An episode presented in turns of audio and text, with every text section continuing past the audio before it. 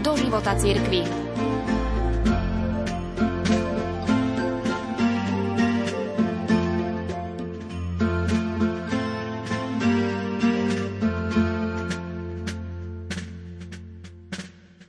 Každodenne robíme desiatky väčších alebo menších rozhodnutí. Kedy sme naposledy pozvali Boha, aby mal na nich účasť?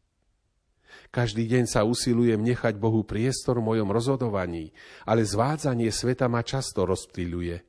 Niekedy prosto zabúdam konzultovať s Bohom. Inokedy som zadubený voči jeho hlasu, pretože chcem urobiť niečo, o čom viem, že s tým nesúhlasí. Občas hlúpo uverím, že som našiel skratku ku šťastiu. Tieto rozhodnutia ma vždy privedú do takej či onej mizérie. Jestuje len jediná otázka a jediné nasmerovanie konania, ktoré v tomto meniacom sa svete vedú k trvalému šťastiu. Bože, čo chceš, aby som urobil?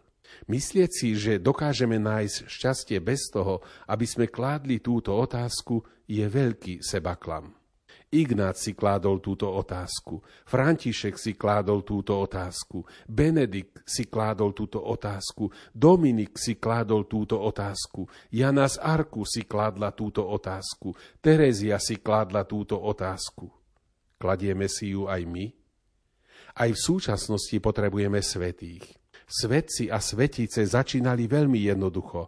Bože, čo chceš, aby som urobil? Neustále hľadanie odpovede z nich urobilo velikánov svojej doby. Naša doba tiež potrebuje duchovných velikánov. Keď hovoríme o svetých, robievame niekedy chybu, že o nich rozmýšľame, ako by to boli iní ľudia, než sme my. Neboli iní. Byť svetý znamená rozhodovať sa pre Boha a s Bohom. Vy i ja každý deň robíme rozhodnutia. Niektoré väčšie, iné menšie. Kedy sme si však naposledy sadli s Božím architektom a spýtali sa ho, Bože, čo chceš, aby som urobil tejto situácii s mojou manželkou? Kedy sme si ostatný krát sadli s Božím navigátorom a dopytovali sa ho, Bože, čo chceš, aby som urobil tejto situácii v zamestnaní? Keď prídu naše deti za nami poradiť sa o svojich plánoch do budúcnosti, spýtame sa ich len, čo majú chuť robiť – Nemali by sme sa ich vari spýtať, na čo sa cítia povolaní? Poznám šťastných i nešťastných ľudí. Môžem vám bez váhania povedať, že rozdiel medzi prvými a druhými spočíva v povedomí poslania. Načenci, ľudia plní energie a elánu sú si vedomí, že majú vo svete nejaké poslanie. Neprežívajú svoj život v sebeckej honbe za rozkošami a majetkom žijú svojmu poslaniu a prostredníctvom neho menia život iných ľudí. Aké je naše poslanie? Ako ho spoznáme? Pravdepodobne si treba predovšetkým uvedomiť, že poslanie si nevyberáme. Poslanie nám niekto dáva. Väčšina ľudí žije život tichého zúfalstva. Ak sa nebudeme pýtať veľkú otázku a neobjavíme svoju úlohu v Božom pláne, skôr či neskôr sa priradíme k tórovým masám. Chceme azda žiť životom tichého zúfalstva? To hádam nechce nikto. Nechceme sa jedného rána zobudiť a uvedomiť si, že sme sa, ani nevieme ako, ocitli v onej skupine. Ak už žijete život tichého zúfalstvo, ak už žijete život tichého zúfalstva, Nemali by ste v ňom zotrvávať. Mali by ste sa začať pýtať veľkú otázku, Bože, čo chceš, aby som urobil? Pýtajte sa to v priebehu dňa. Položte si ju pri každodennej modlitbe. Urobte z nej stálu súčasť vášho vnútorného dialógu a ja vám sľubujem, že život sa vám začne meniť. Život má charakter povolania, čiže v ňom treba hľadať, nachádzať a prežívať svoje povolanie. Veľa sa hovorí o životnom povolaní, ale nemám dojem, že priemerný človek tuší, o čom je reč. V súčasnej situácii nedostatku povolaní ku kňastvu máme tendenciu obmedziť našu diskusiu o povolaniach len na duchovný stav. Uvedomujeme si, že manželstvo, reholný stav či život mimo manželstva sú tiež povolania, ale zdá sa, že naše diskusie, výchova i modlitby za povolania sa takmer výhradne sústreďujú na nedostatok kňazov. Následkom toho mnohí nadobúdajú dojem, že niektorí ľudia majú povolanie a iní nie. Myšlienka povolania vo všeobecnosti nie je nijako zviazaná s kňazským stavom. Mať povolanie znamená hľadať, na čo sme najsúcejší. Znamená to nachádzať svoje poslanie na tomto svete. Objavovať, na čo nás Boh stvoril a akými úlohami nás poveruje.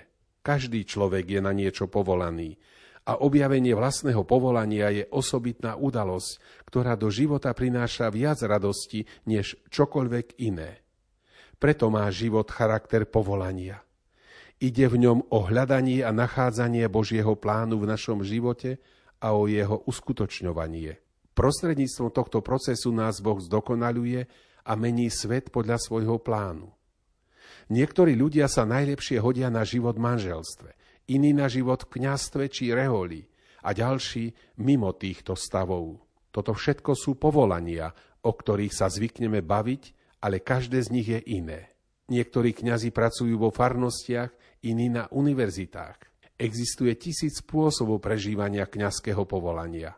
To isté platí o živote v reholi, v manželstve aj bez rodiny. Každý z nás bol stvorený z nejakého dôvodu. Je dôležité uvedomiť si, že aj ty máš povolanie. Každý má povolanie a jeho odhalenie je osudovo dôležité, pretože život je povolaním. Keď teda o povolaniach hovoríme, učíme alebo modlíme sa za ne, mali by sme ich zosobňovať. Povolanie je veľmi osobná záležitosť. Úvodných kapitolách knihy som hovoril o neodolateľnej túžbe po šťastí a rozličných spôsoboch, akými odpovedáme na tento smet. V konečnom dôsledku sa zdá, ako by sa všetko dalo zjednodušiť na rozhodnutie, ako dlho chceme byť šťastní. Ak niekto stotožňuje šťastie s chvíľkami rozkoše, potom mu asi vyhovujú veci ako sex, drogy, dobre jedlo, alkohol či hrácka vášeň. Ja však túžim po niečom viac. Ako dlho chceš byť šťastný ty? Ak niekomu stačí šťastie len na hodinu, má možnosť si zdriemnúť. Kto chce šťastie na celý deň, môže ísť nakupovať.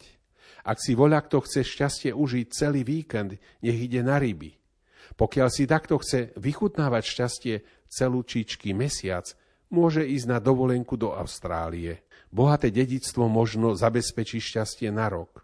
Kto chce byť šťastný 10 ročie, nech pomáha iným povzniesť ich život. Ak však túžime byť šťastní celý svoj život a ešte i po ňom, hľadajme Boží zámer pre naše jestvovanie. Nechcíme šťastie celé, naraz. Hľadajme ho deň po dni, chvíľku po chvíľke, rozhodnutie po rozhodnutí. Keď som už niekoľko mesiacov každé ráno chodieval na 10 minút do nášho kostola, jeden veľmi múdry starý muž mi povedal – ak si smutný, porozmýšľaj, či medzi tebou a Bohom neleží nejaká prekážka. Zvyčajne je to tak. O pár rokov neskôr som takmer každý deň cestoval niekam lietadlom. Navykol som si vždy počas letu napísať zo pár riadkov.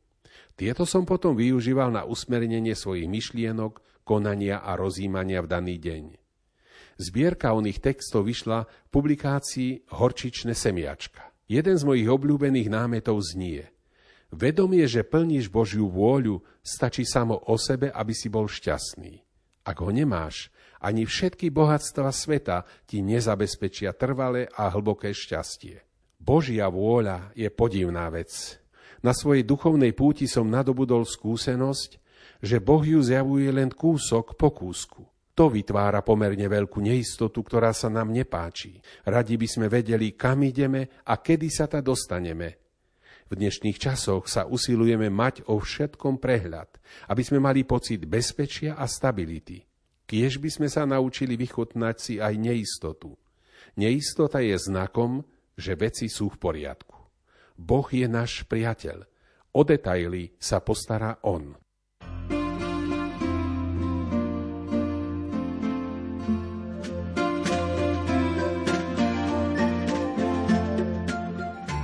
Sonda do života cirkvi.